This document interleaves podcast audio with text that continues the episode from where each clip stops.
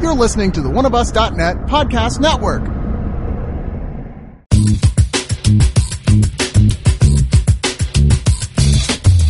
OneOfUs.net has been your one stop shop for all things geek for years. But there's a side to them many of you have never heard the subscription side.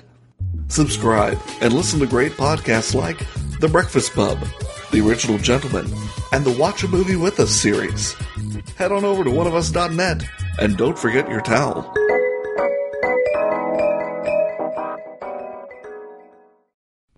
Welcome back, kids. What's up, guys? Word. Ooh, I feel like it's been a week. It has been a week. Oh, okay. we're actually doing these like on a regular basis now. Well, Yeah. fairly constant clip. Well, you know, it's how we're supposed to do it, but Yeah, uh, uh, it's, sometimes it doesn't a- always work out that way. I think a couple weeks ago you just forgot to listen to a record, so we pushed it back to the next week. No, no, no, no. That, well, there was some We other had to stuff too, bump but I had ones. I had forgotten. I thought about it later that I hadn't listened to the record. I was like, oh yeah, I couldn't have done it anyway. No, I had s- other stuff going on. But Life gets in the way sometimes. It's true. that's, that sounds like a good um, like uh, like Broadway musical. song. like life gets in the way. Life gets in the It would- way sometimes, Or- or Is that like where a- they like bring it down, and it's like one lone spotlight on Right, right. the protagonist. Or it could The be next- like next Meatloaf album. It could be like Mm-hmm. a, it could be a meatloaf song, or it could be like a country music song. Like life gets in the way in parentheses sometimes. All right, I feel like we're getting it our, Or, All right. our own or way life in right now. oh. parentheses gets in the way sometimes. Mm-hmm. We're just we're just gonna just we're here just to amuse ourselves. All right, let's let's play some theme music. I'm Shane. Ryan, I'm Kevin. and I'm Mark. This is somebody likes it.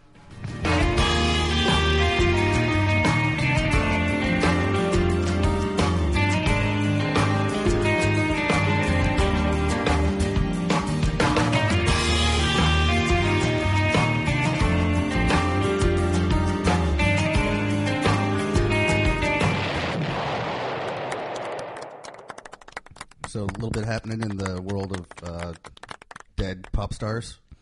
Well, it's been a year since we're coming up on a year, I guess, since uh, Prince died.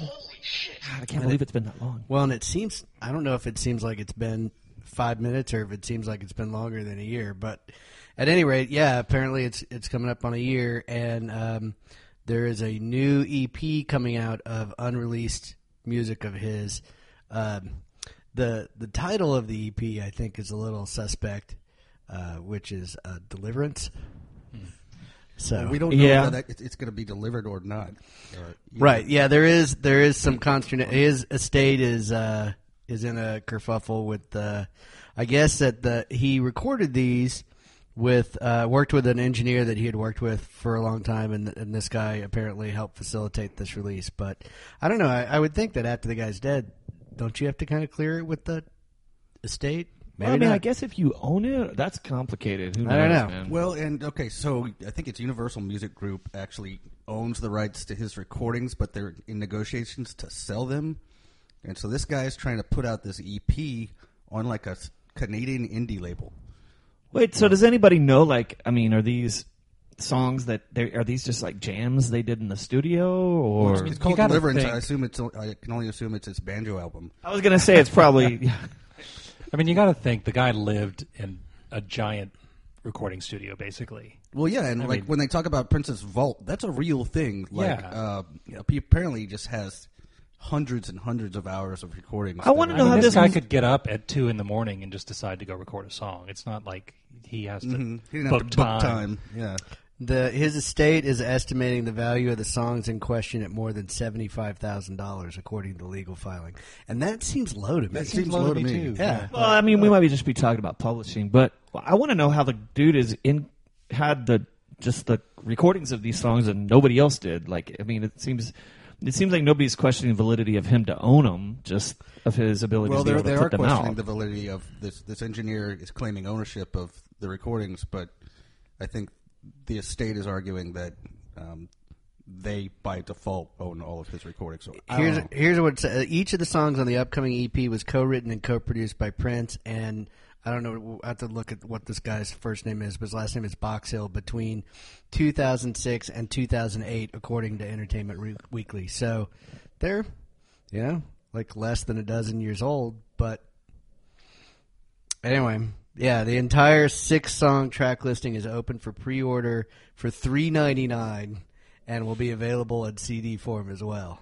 So I don't know if that just means that they're It just bad. seem, that Like, seems to like fly in the face of everything Prince fought.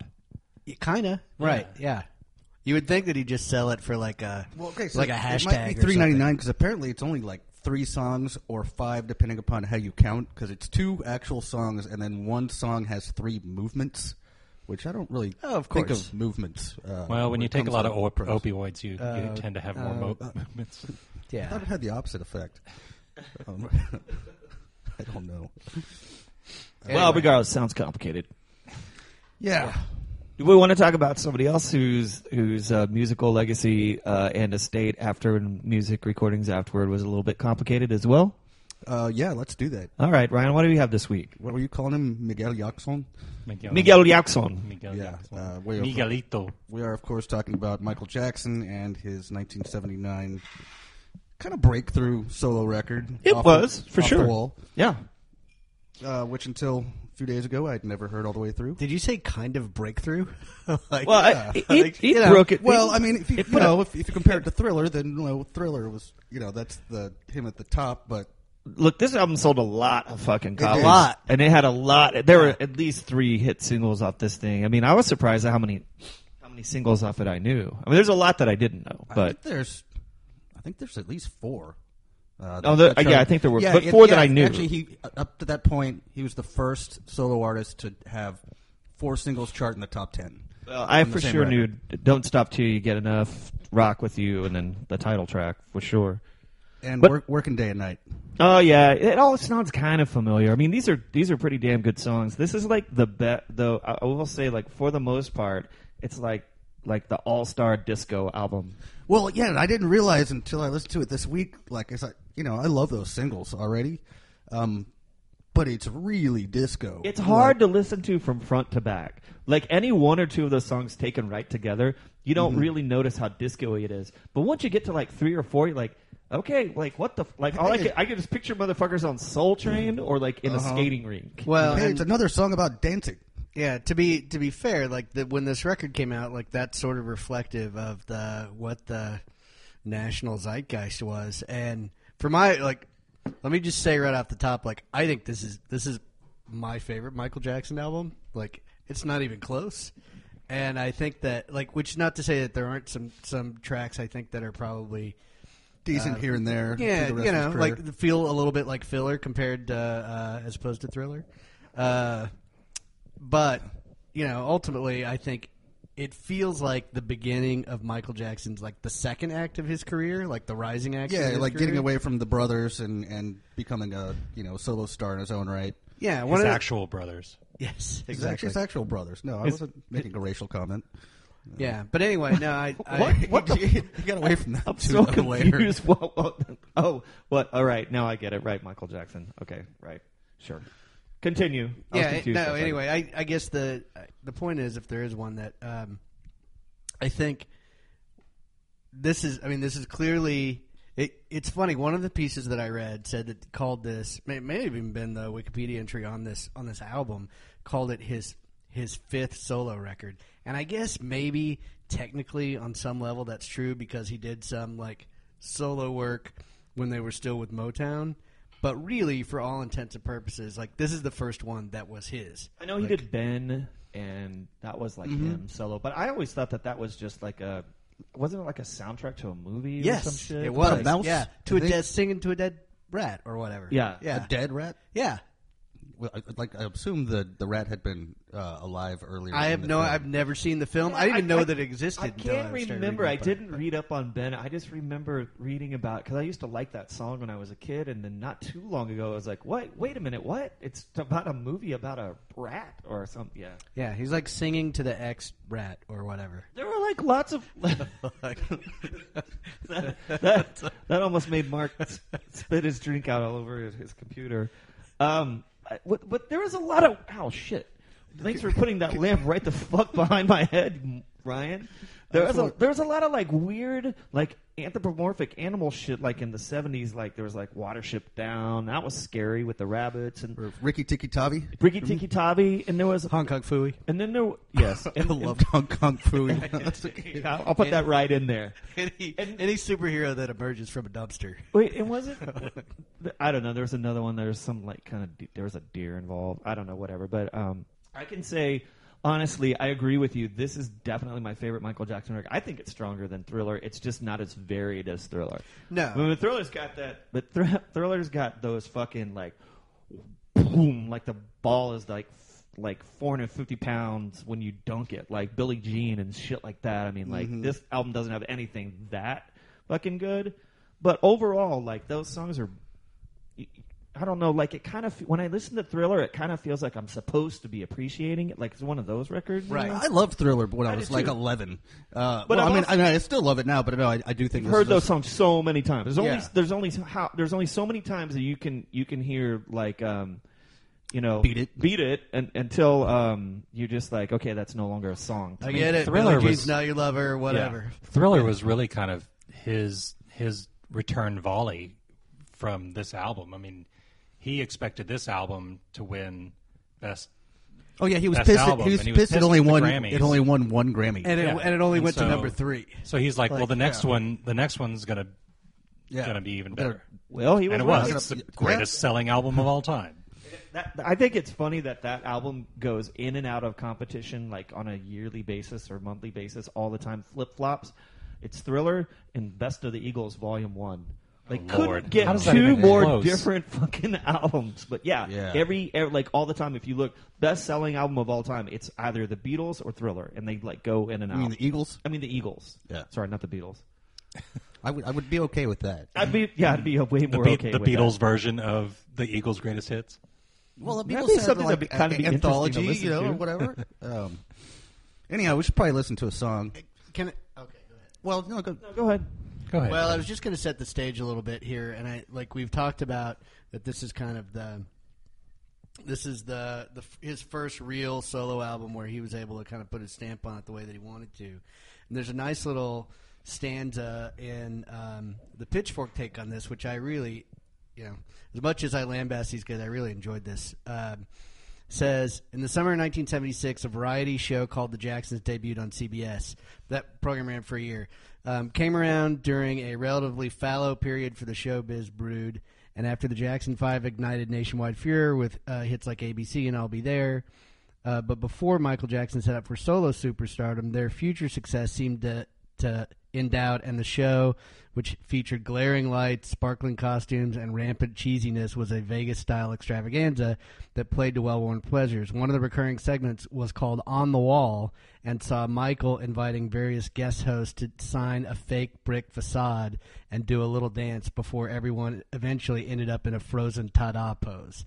Anyway, um, though he was all smiles on the Jacksons, he later claimed that he quote hated every minute of it.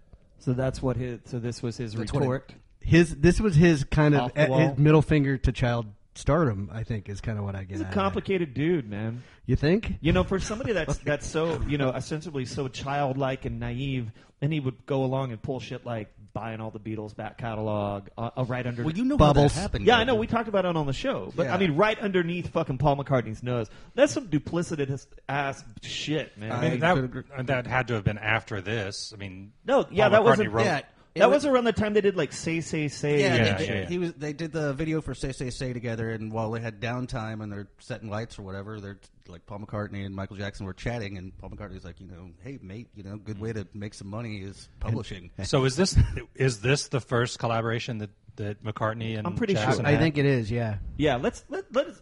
I do want to talk about that song that they collaborated on, but but let's uh, let's listen to something. I, I think I think you're uh, you're onto something there. What do you Ryan. think, Ray? Oh, man. Um, I know that I'm going to want to listen to two of the singles, then I've got a, a song that's not a single that I want to listen to as my three, but I think I'm going to go with uh, Don't Stop Till You Get Enough.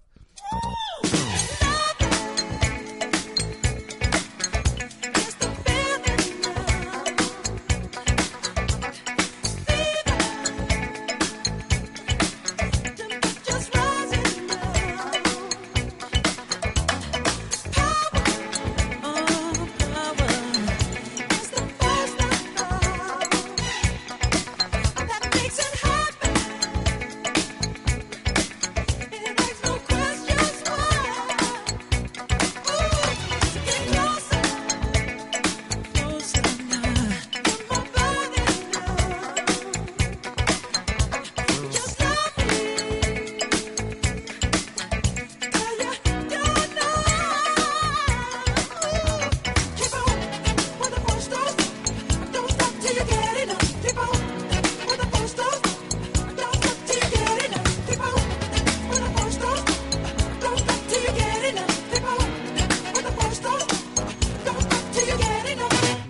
shocking to no one. But that motherfucker could dance.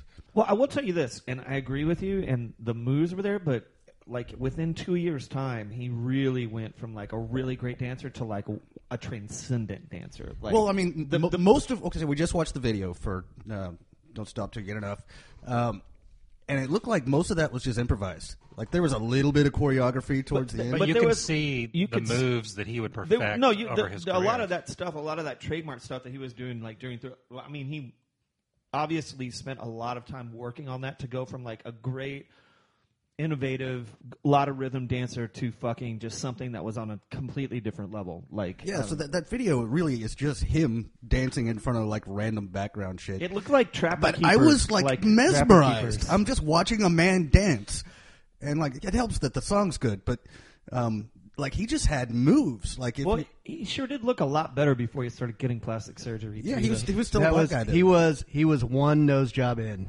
in this record. He already was. he had had his one first nose job. Yeah. I thought he looked great. Um, Uh, like Do you guys remember that fucking shit? He did that interview with Oprah Winfrey like in the '90s, and he tried to claim that he had never had his skin lightened, that he just he had um, Batiglia. patiglia, right? Which I've seen people with that, and it does not look like Well, it's it's splotchy, and, and I. Um, spl- it's splotchy or, but I mean, and it doesn't just manifest itself. but I would like- think I would think the rest of it would be makeup. I mean, I don't know. also No, you he would doesn't think have it. He's had his skin whitened. He's You would- lying. he also said he didn't have plastic surgery at the time. Yeah, well, well that's Yeah, ridiculous. it's all, it's demonstrably bullshit. Yeah, you would also think that I don't know anyone else in his family might have had a similar affliction. Like, nope, no, none of them. Hey, uh, I will say this: like, one of the things that we haven't really talked about is um, Ryan. Did you ever go uh, by Michael Jackson's childhood home in Gary, Indiana? no, but I've driven through Gary, Indiana. It's, a, piece of shithole. It is a piece of shit. I've been to to uh, The Jackson home? Yes, and it is about the size. We're in, you know, the the office that we record in, at- at, or the room that we recorded in Mark's office is what like it's a little bigger than ten by ten, but not much, right? Like that Maybe 12 by house. 12? There are twelve people in that house, and that house is like Do they have I don't t- know, like maybe three times the size of this room. Like it's tiny, and I was They, like, had, they had what ten kids? yeah, some yeah, ten kids and and whatever, uh, and his parents and and he I saw I read I saw an interview earlier today and he was talking about how I don't know if they didn't have a television or what, but he was like they had they actually started singing to just pass the time and keep themselves occupied. But I would just think that you just have to make noise to let people know that you're coming or get out of their way. Like Jesus. Yeah, Can you imagine the bathroom situation in a house like that? Well, yeah. Also, yeah. there were, there had to have been a lot of kids around, like even while they were in the process of making other kids. Like that must have been an awkward situation. I mean, I'm sure they had- ran into that shit like in the old west, but not like in like. Yeah, I hadn't The really thought 50s. about that. But like, oh, hey, sorry. Yeah. No. Anyway. Um, Clearly, it wasn't that big of an issue because they kept having kids. They kept having kids. It's true. yeah. Anyway. No. Just it just struck me like having having been by that house, and it's w- totally weird too. Like it's on a corner on this Gary, Indiana. To Ryan's point, super sketchy. Like It- Well, it, It was looks the like a murder war capital zone. of the country for a few years. I don't think Really? it is anymore. Oh yeah, Yeah. It's, How big it's- is that city? It's it's basically Smaller East- than it it's used to be. basically East Chicago. Um, it's what probably about hundred thousand people, something like that. something like that. I know it was that close to Chicago. Yeah, it's it's like uh, about as far west in Indiana as you can get before you get to Illinois, um, and it's just industrial wasteland most of it.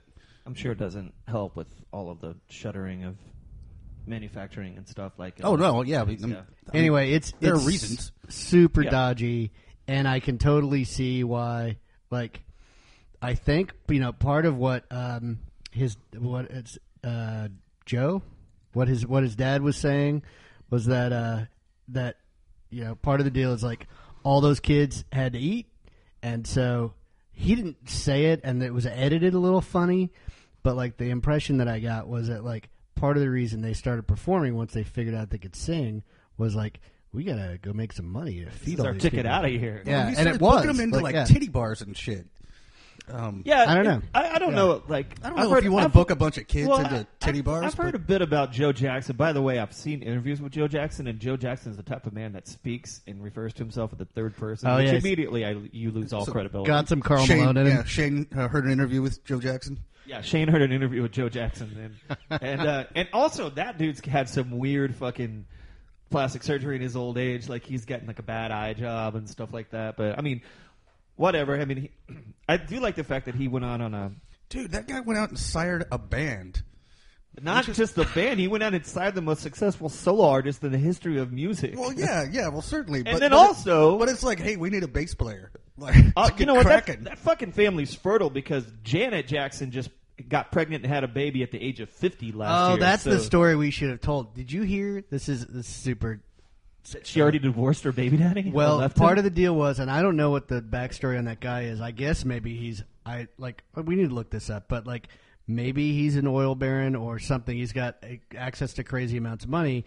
She had signed a prenup. The rumor is that she'd signed a prenup that if she stayed in the marriage for five years, she'd get a hundred million, and if they had a kid, she'd get another hundred million. And she she filed three months after that baby was born, after they'd been married for five years. Like, if that's true, Damn. if it's true, a and little maybe it's dodgy. not, Yeah. yeah. It's not like air she, quotes. It's not but, like, she herself hasn't sold like no, she'd be like, um, copious amounts of records. yeah, She- she, yeah, she she's would not- be like the, you know, the biggest deal ever to come out of that family. If that's There hadn't crazy. been If that's Michael true, Jackson. we're gonna need to look. that We up have at to some look that point. up. And, you know, and like I during the said, but- break we'll we'll check that out a little Yeah. bit more. well, we haven't really talked much about the song. Oh, oh yeah, so Um, yeah, great song. That's that the, was the one that won the Grammy, and That's it, the and it one did that go to I number knew. one. Like that's that was the first song I ever heard off this, and um, like I, the first time I heard it wasn't too long after Thriller came out, and I thought I was like, this sounds. There was just something in my even though I was like little kid, like I was just like, there's something that sounds different to me about it. I didn't understand like the the disco sound. Um, You know, I was, I was Well, young. right, no. Well, I mean, it, well, that's another thing we should talk about is disco. But like before we get there, um, like that that song has like you know the strings and um, the horns and all that. And like while I was listening to it, I was like, well, you know, I I wonder how much of this is just synthesizers or whatever. But like, no, they had like if you look at the list of musicians who played on this record, Well, it's fucking Quincy Jones. I'm sure there's sense in there somewhere, but I mean, well, yeah, they're apparently gonna- they went all over Los Angeles just having sessions and. yeah. Sounds expensive, but I mean, Yeah, I mean, you He look was a at big the deal. uh, you look at the Wik- Wikipedia entry for this, and the just the credited uh, li- uh, credited personnel on this. look at this shit. That's ridiculous. I mean, yeah, there's synthesizers in there, but you've got the you've got What is that like? Forty or fifty people? the sea wind horns. I gotta say, I'm a big fan of Wawa Watson. Yeah, wah wah. Wawa Watson. yeah, he, great. the namesake of the wah wah guitar. sure, exactly. Um, but yeah, Stevie Wonder and Stevie um, Wonder did the rhythm arrangement on. well, and Michael Jackson plays percussion on a couple tracks. Well, and the and so one of these tracks too, and I don't remember which one it is, but John Robinson, the guy who ends up playing drums on most of this, there was uh there's a song, and he, I you know I guess got invited in the studio to to sit in and just try out this drum track or whatever. And they told him what song they wanted to play, and he played it, and the brothers uh, minus Jermaine, who had stayed behind in Motown because he was married to Barry Gordy's daughter. Uh, huddled up and are talking, and then one of them comes back over and they're like, "We don't know how you played that because that song is like triple dubbed. Like they had they had overdubbed it three times, and they're like, "We've never seen a human." And he's like, "You had to do this weird thing with your arms in order to like actually be able to lay the track down." But Pretty fucking cool. yeah. Anyway, um, it might be working day and night. It's it's a, I think it's another one of the one big of the singles. Jackson tracks. Yeah. Anyway, but yeah, this this this record is um, one of the one of the things that I read, which I won't read you guys directly, but I but I think that like this is the gist that I hear kind of bubble up over and over again is that like he does like there's not there's not the baggage like there's just like the baggage like he's breaking out of being a childhood star into his own right but there's like not all the there's no like hyperbaric chamber Oh, and by the way, bubbles. I, I Like, just found out recently the hyperbaric chamber thing. Um, it he did that in order to drum up publicity for some kind of. He did it himself in order to drum up publicity, and it pissed him off that at the time. I just found this out that um, what he wanted it to drum up publicity for ended up being everybody just making fun of him for sleeping in a hyperbaric chamber. But like that was just a, Was he trying to drum up publicity with the Elephant Man bones and the chimp bubbles also? I don't necessarily know. Like I said, the guy was the, he he gave up. You know, of course, every he, he was childlike and naive, but like there was a there was some calculating craziness in that man. So far be it for us to even try to unpack that. You know, can I say one thing real quick? That I was just noticing that That's Stevie, what you're here for, by the way. Thanks, Ryan. Thank you. See I, it. uh, I'm gonna go put the lamp behind your head in just a second and not tell you about it. Thanks for moving it, by the way. Uh, so the song that Stevie Wonder co-wrote and has a rhythm arrangement on um, is called "I Can't Help It," um, which actually turned out being m- my favorite new song of this record. It was one of the one of the few slow jams other than "Girlfriend." And um, I just want to say though, it who knew that like it sounds like a combination and i didn't i didn't think about this before um, if you had stevie like if people wanted to listen people must have been clamoring for m- like a combination of steely dan and michael jackson at the time and damned if it doesn't work on this like because nothing about that sounds on paper like it ought to work but Yeah, that doesn't sound written by stevie wonder that sounds like it's a steely dan song fronted by michael jackson By Michael Jackson. but it works. So I don't know. I mean, at this point, the guy was just everything he touched turns to gold, and I think that's just a good example of that. Well, he was just ridiculously fucking talented. If you separate out all of the controversies and general weirdness and plastic surgery and all that shit, the motherfucker was just talented. Um, He was really talented, but that's another thing is he was really talented, and a lot of really talented people saw him that way and were willing to s- help see his vision through to fruition. Well, Mm-hmm. and this is also like the benefit of growing up, like literally growing up in Motown Studios. He just got to hang out and watch people work the board, what like ask all the questions of these yeah, I mean, people this- who are at the this top was- of their that game. was his sandbox. Was Yeah. just being around like the most talented people in the nation, uh, making brilliant music, and here he is growing up. I mean, also a little bit to his detriment. I think like when the world can't tell you no and you're nine, um, you grow up to be a weird adult. A- And he was Yeah. the definition of weird. Weird Yeah. adult. All right, let's listen to another one of his songs. Uh, well, I, I definitely want to hear the title track off the wall because the bass sound in that is just ridiculous, and it's actually my favorite song on the record. All right, well, those are two good reasons. Let's listen to Off the Wall. Off, off the Wall.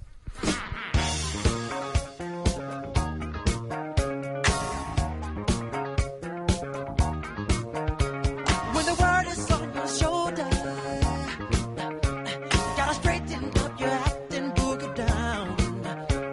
If you can't hang with the feeling, then there ain't no room for you in this part of town.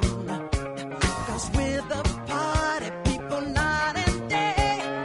Living crazy, that's the only way. So tonight, gotta leave the 9 to 5 up on the shelf and just enjoy yourself. Groove, let the medicine, the music get to you. Life ain't so bad at all. You live it on the wall. Life ain't so bad at all. Live your life on the wall. It's kind of a testament to how good this album is because it came out at the tail, tail, tail end of disco. I mean, like, like probably like six months after it came out is when they were fucking burning all the rec- disco records. Uh, I and think shit. I think it was probably a, a year or two after that, but yeah, it was disco like had a 1980, short.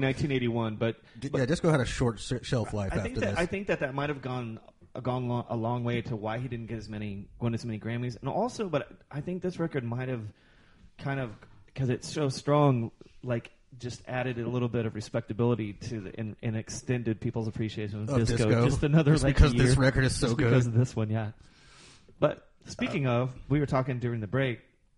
The dude that wrote this song, Rod Temperton Rod Temperton, was um, recently expired. reason he died like six months ago, um, six seven months ago. He was a That's a white prolif- that's a prolific dude. British, like very soft spoken, lived and wrote in like like a small village in England um, for most of his life, and um, he just ended up writing all these fucking crazy disco R and B hits. He just came out of nowhere, and um, Yeah, that's crazy, man. and he's like this incredibly influential like songwriter, especially About the last person you'd expect to, to write those. Look at his songs. picture. I see him.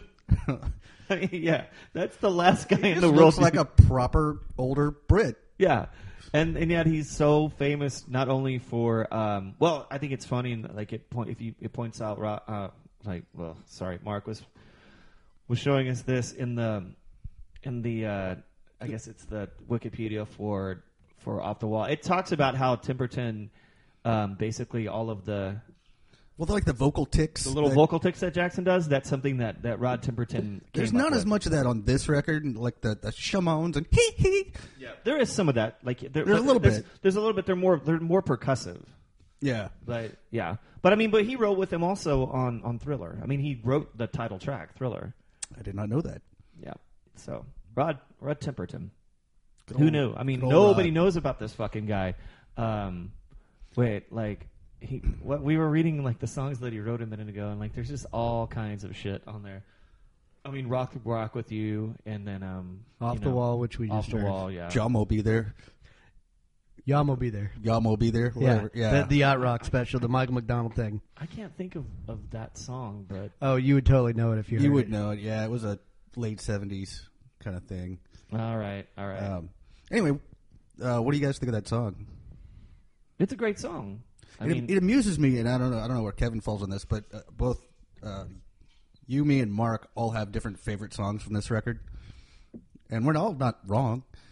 Um, Oh, I mean, it's just a good record. Uh, Like, I probably I do think that like we talk, we haven't talked about sequencing at all with this record, but I think this record is sequenced really well. I no, I agree with you. and like and off the wall like for a track that for a track that is as strong as it is feels like it's a little bit of a transition track like just in terms of like it's moving you from sort of one one uh tempo to another and anyway Well, it starts but- out but with that, also that, like strong. uh, rubber band bass that I just can't get over, and it kind of moves into a, a more disco styling, and then kind of that chorus is peters out. crazy good, man.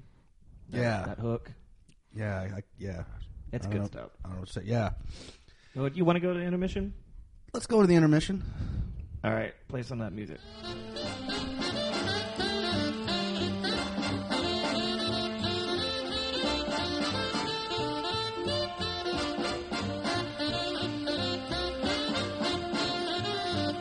There was something about a saxophone on one of these songs the other day, and I was listening to this album in the car, and then I went back on the radio, and it was playing one of. It just happened to be on like the the Bob FM, you know that fucking clear channel Oh, yeah, where station. they that we just- play anything, but really it's just like hits from like They the last play 30 hits years. from the last 30, 40 years. Yeah, a lot of classic rock. And uh, but they were playing this song, and there is a saxophone part in this song that is just a perfect example of how you can take a great song, put a little saxophone in it, and make it go from an A to like a B, just just by that little just by well, that little in, saxophone. in Shane Bartell world for sure. I'm not. s- I mean, no. I'm saying it's it's pretty objective. But um, anyway, so I want to play. Uh, oh, and I want to show you something about this band later. But anyway, "Only the Lonely" by the Motels. So I dig that tune. it's a great tune. And then there's an annoying saxophone part in it. But anyway, we'll discuss that later. Or I pretty much have said all I want to say about the sax. maybe that's why they're lonely it's like because there's, there's this- some, there's like one dude with like with like the the same sunglasses that the Blues Brothers wore, and he's just like playing saxophone in the rain. You know, with the, that's with some steam coming out of a vent. yes, that guy. all right, right. let's watch it All right, let's watch it, Mark. We walked the loneliest mile. We smiled without any style. We kissed all together wrong, no intention. We lied about each other's strengths.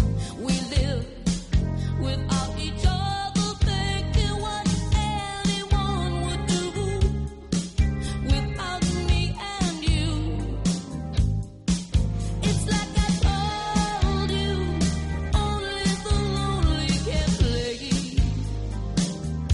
So hold on, here we go. Hold on. At first, I thought it was a, that was kind of a lame video, but then I, I thought about it and I kind of it's a little heavy handed, but it was it was pretty clever. Like Yeah, the idea of a I mean, it singles was- bar, like people going to a bar just to get drunk to Well, it leave looked with like each a other. really '80s version that was trying to look, Look like, like it was a like a, speakeasy. '30s speakeasy Yeah. slash dinner right. club. and that's why I thought it was lame at first. But then I, I s- I came around to the idea of like a like a bar being a place where like the lonely people go to find somebody else. You know, like Yeah, that's, That's- that's, essentially, I think, You're- the central conceit.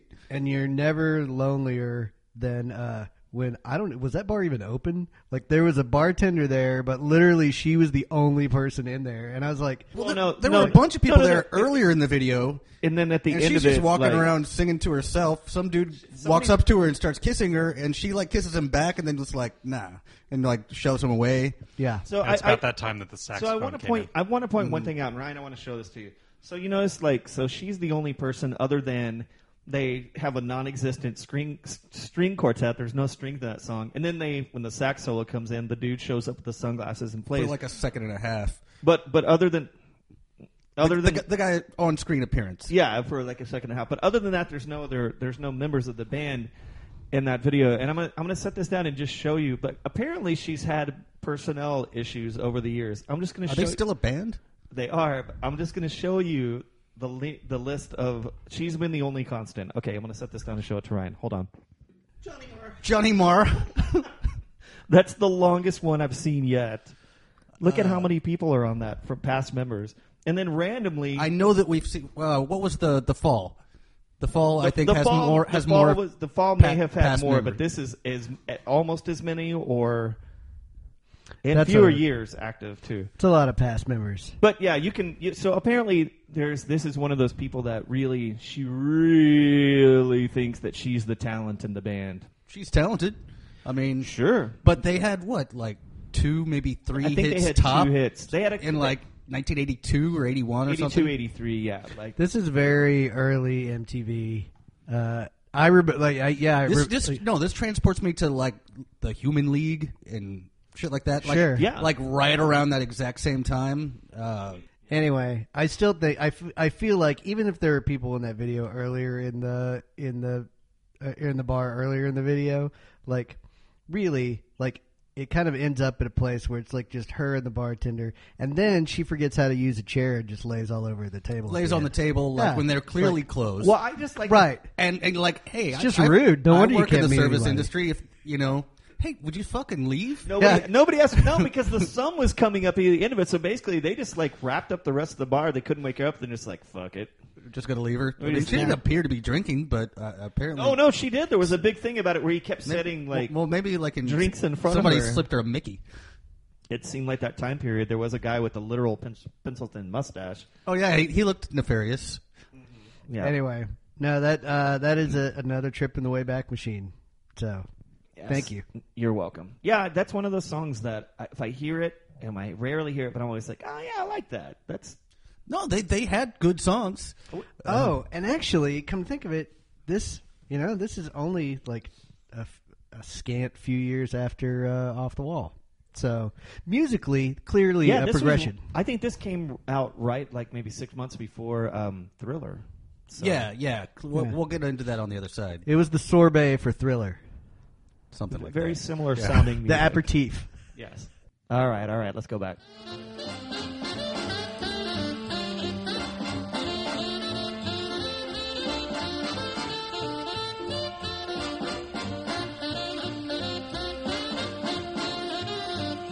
So we're back on Michael Jackson's Off the Wall, and I just want to point out that I was as I was listening to this the last week, if you you trust him lyrically uh, for these to be accurate, uh, Michael Jackson was quite the player back in the day.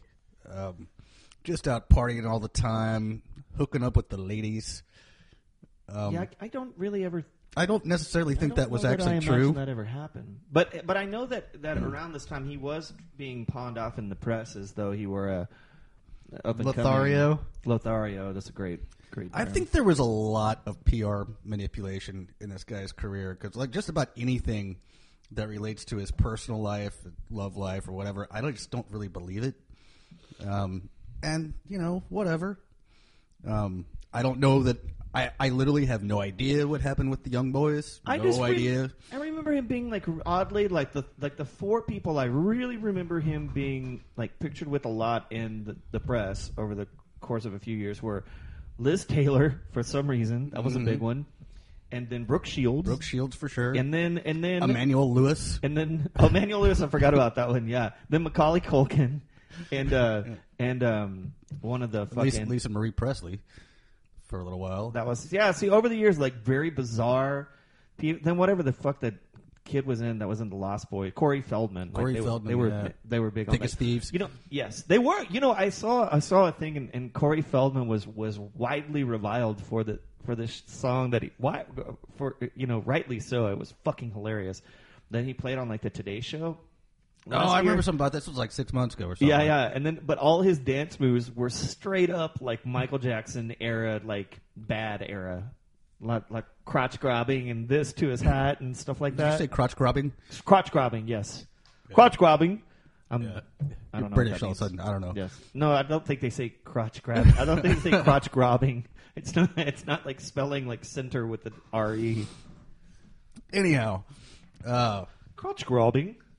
yeah, it just it, it just kind of and it, it will lead into the next song that I'm going to bring up, but we won't we won't need to do it yet. But um, yeah, like uh, old MJ was just like man on the town, you know, like yeah, like in the seventies, that way, you know, and so all of that stuff kind of died in the eighties, like real quick. He was just friends with like Liz Taylor and stuff, but in the seventies, they really were positing him to be. It kind of reminds me of like Rock Hudson in the fifties, you know, like an obviously gay man, but they paired him up with every woman in Hollywood. yeah, it was just like this machine. not that I'm saying he was gay. I'm just saying like it's similar, like where the I, I have no idea if nobody knows what Michael Jackson Nobody was knows. attracted Nobody to. knows. Nobody knows. Yeah. and that's that's what I'm saying. I, I ultimately. keep thinking there's going to be some kind of tell-all book, and somebody who like actually knew him is going to be like, you know, here are the goods. But like so far, Yeah, I, nothing. I, I think we're all going to go to our graves and not really know. You know, Well, he dangled a baby from a from a balcony. did you do can't that. Be, It it was a you weird can't be gay. motherfucker. Man. I mean, he got married a couple You know, times. You but his, can be but his- gay and have babies. I'm he just was a saying. black guy, but his kids are white. Like I don't know. but he was a white guy with a nose that was falling off when he yeah, died. he went from like a handsome black man to a, a white woman. Apparently, he was he was sleeping like 24 to 48 hours at a time, like the year before he died, and then he was and then he started doing like rehearsals, dance rehearsals for his. I've seen some of the Tour. footage of that. He was still he still had it. Except he looked like I mean, he looked like a Is- skeleton. you ever seen that Lon Chaney, the original Phantom of the Opera? Yeah. Like, yeah, I that's have what he looked like. It's a famous picture. Yeah, I don't know, but anyway, at this time it was a, uh, during Off the Wall in 1979. It was a more joyous and fun, fun filled, and the world was full of life yeah, for Well- Michael Jackson. the uh, the Billboard review of this record calls these, and we talked a little bit about the some of the disco thing that, that happens here, but it, it refers to these tracks as, as disco funk burners and cottony pop tunes, and says he kind of sits at the intersection of like boyish yet confident, sexy yet naive. I do think that it's really interesting that the the um, the tuxedo that he wears in all the videos and that he that he's wearing on the um, album cover was suggested by I think that was Quincy Jones' suggestion, but the socks were MJ. I'm and glad that was, you- like that's you could, that's where the MJ starts to creep into his like what will become. I'm his glad other that you persona. brought that up because that became a signature part of his of It his. was, it was pre-single glove, but yeah, he had No, like no, kind no. of the high waters No, with like w- white socks. But with white socks, black pants, black shoes with white socks, and this went all the way through, like into like the black and white album. I mean, like he was still doing that then, Yeah. like the high water black pants with white socks. What an odd sartorial, Sartorial choice. choice. I was knew those were the words you It were gonna is. pick. Yeah. They kind of work for him though. I don't think I could pull it off. No, but I mean, he did. But he- it- like, I don't think he- you'd try. He was very consistent. try. he was very consistent with that look through twenty years. You know, like or you know, a lot. No, he he cultivated a look. This was pre left glove, glittered glove. It was pre glitter glove, but that didn't stick around that long. And then there was that beat it jacket, the red jacket with the studs on it and stuff. That didn't stick around that long. But the one oh yeah, like constant, like the Eddie Murphy era, right, Like yeah. raw. The, but the, the one constant were the fucking high waters with the white socks. yeah, odd dude. Yeah, Enigma. Ryan, you got another So song? yeah, I do, and it, it's going to lead into like uh, Michael Jackson as player, and kind of a dick move, but uh, like lyrically in this song, and I hadn't realized it as I was listening to it. Uh, Oh, this but the song one is- that, the one that Paul McCartney wrote. It, this are you talking about? Uh, okay, right. Dude, the lyrics in this song, it's such a dick move. He's a total ass. He does not Yeah. come off as sympathetic at all. No, uh, but I'm talking about, of course, uh, girlfriend. So let's get into that.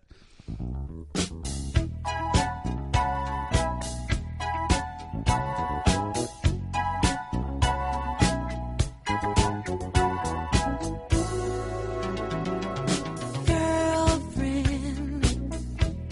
I'm gonna tell your boyfriend, yeah.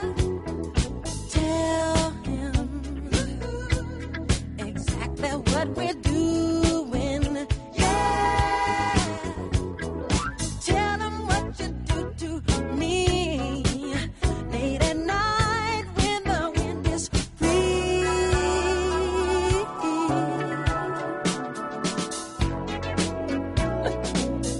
girlfriend. I'm gonna show your boyfriend. Yeah, show him the letters I've been saving. Yeah, show him how you feel. So I got to share a little bit of the um Billboard take on this, which is I think kind of hilarious.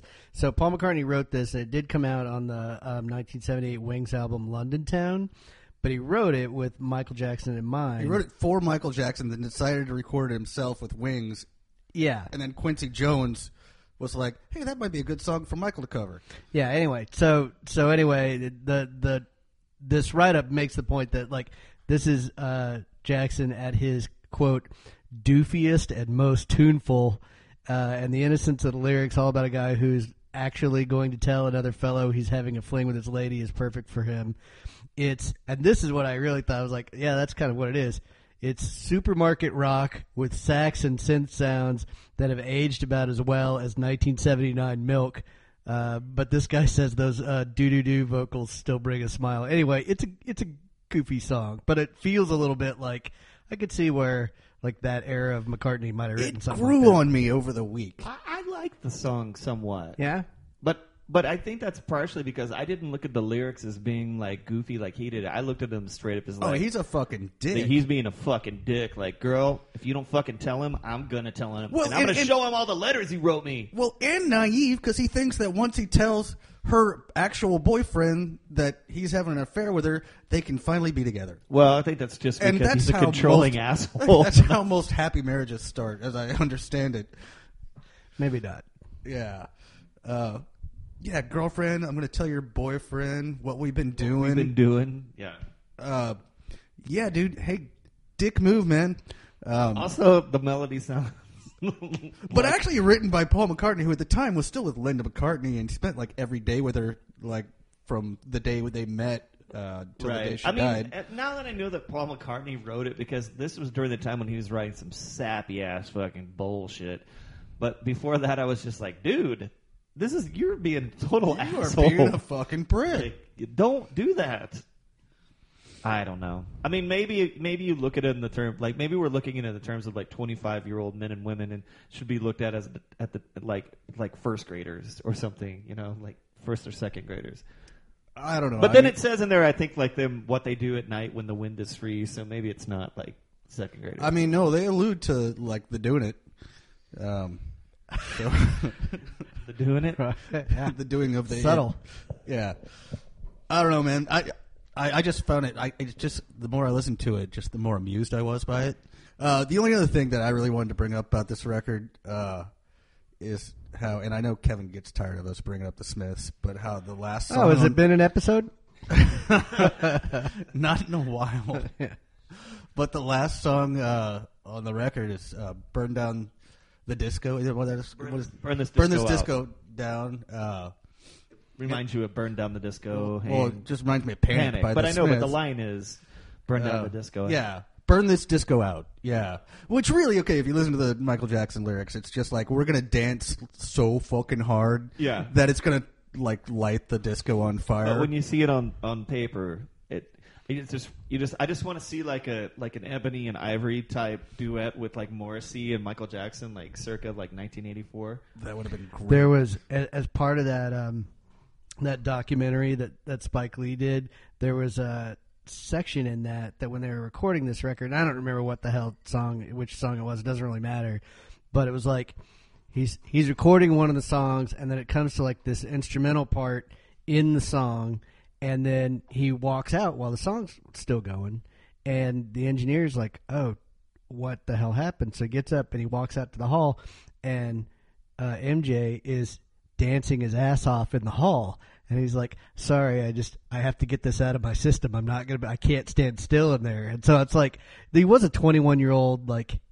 kid too like he's just Well, right. yeah And, and, like from when you know we watched that uh, video earlier, um, and most of that, um, the dancing in that looked um, improvised, like on the spot.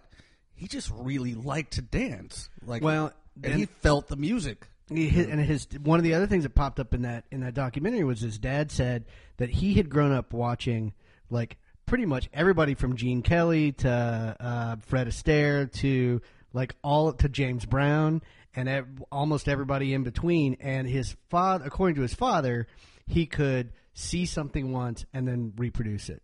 So I think he just found the stuff. Like if that's true, uh, you know, like he just found the stuff that he liked and incorporated that and made it like put his own spin on it. So did, did literally, any of you guys see the uh, Motown 25th anniversary special? Like when it, when it aired back in would have been like '83.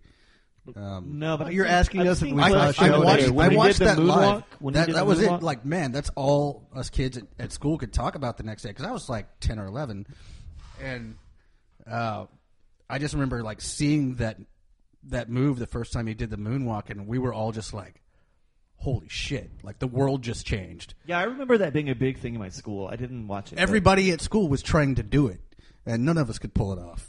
what a weird situation for teachers, though. Well, like a bunch of what little the- kids, like, you're going trying- the wrong way.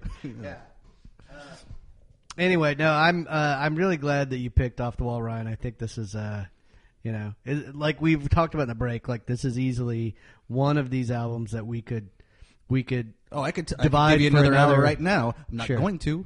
Yeah. Uh, but I easily could.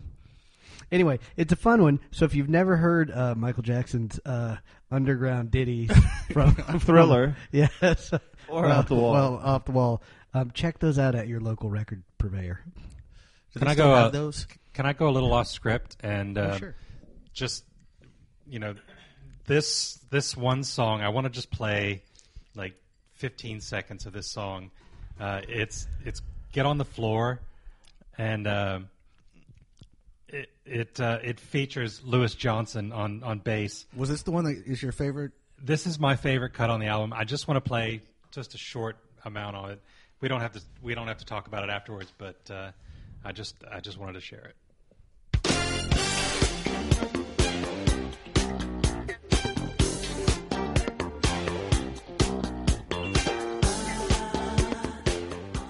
Yeah, so that bass line groove just blew me away on this on this album. Yeah, that's really fun, man. I mean, it's it's it's kind of like a Bootsy Collins kind of thing, and it's it's real seventies. I mean, even if th- this was the end of the decade, it just reminds me. I of- don't know, man. It makes Just it reminds makes me of like think a- lot of the '80s, like a lot of stuff that was going on. If you you could translate that and do like to some parts of, like, you could see a direct line from that to like Flea. Well, I knew you were going to say that, but like, what was Flea influenced by? Like Stevie Parliament, Wonder, and shit. Funkadelic. Yeah. Parliament, yeah, Yeah, So- sure. No, of course, it's all circular. I mean, I yeah, wasn't- totally.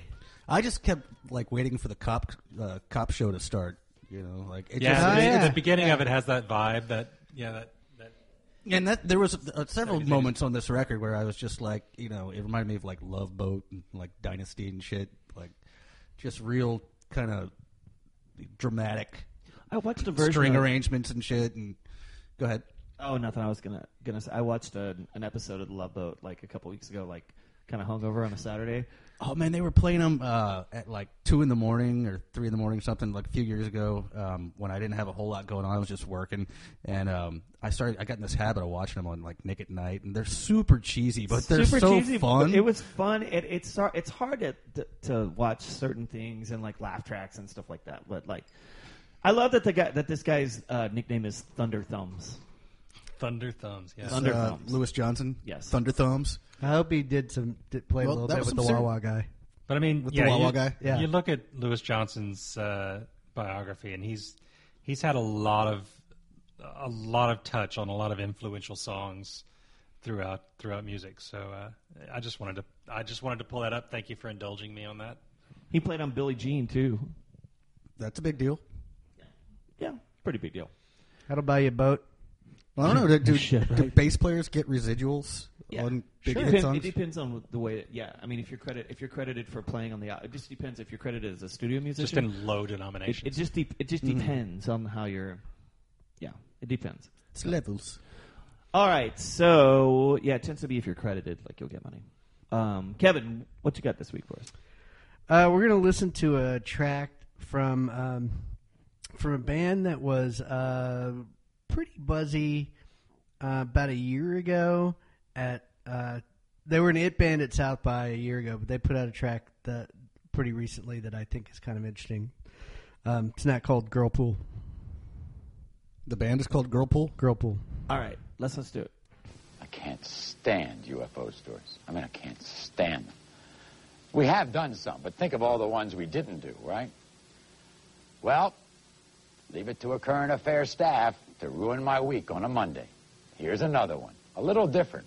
In fact, very weird.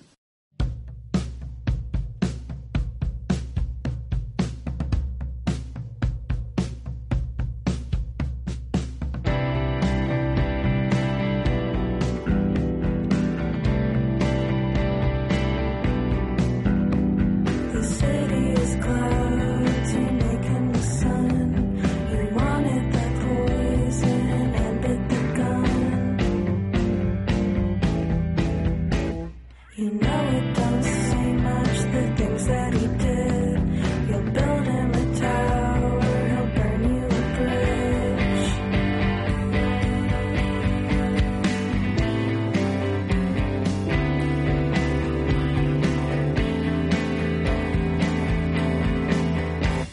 The nihilist tells you that nothing is true. I said I faked global warming just to get close to you.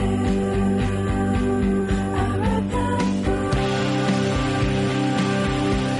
I drink the chase. I need it all. And I'm still here. Yeah, so that was the Girl Pool track. It gets more blue. It's off, actually off of their upcoming LP, which uh, comes out, I believe, on May twelfth.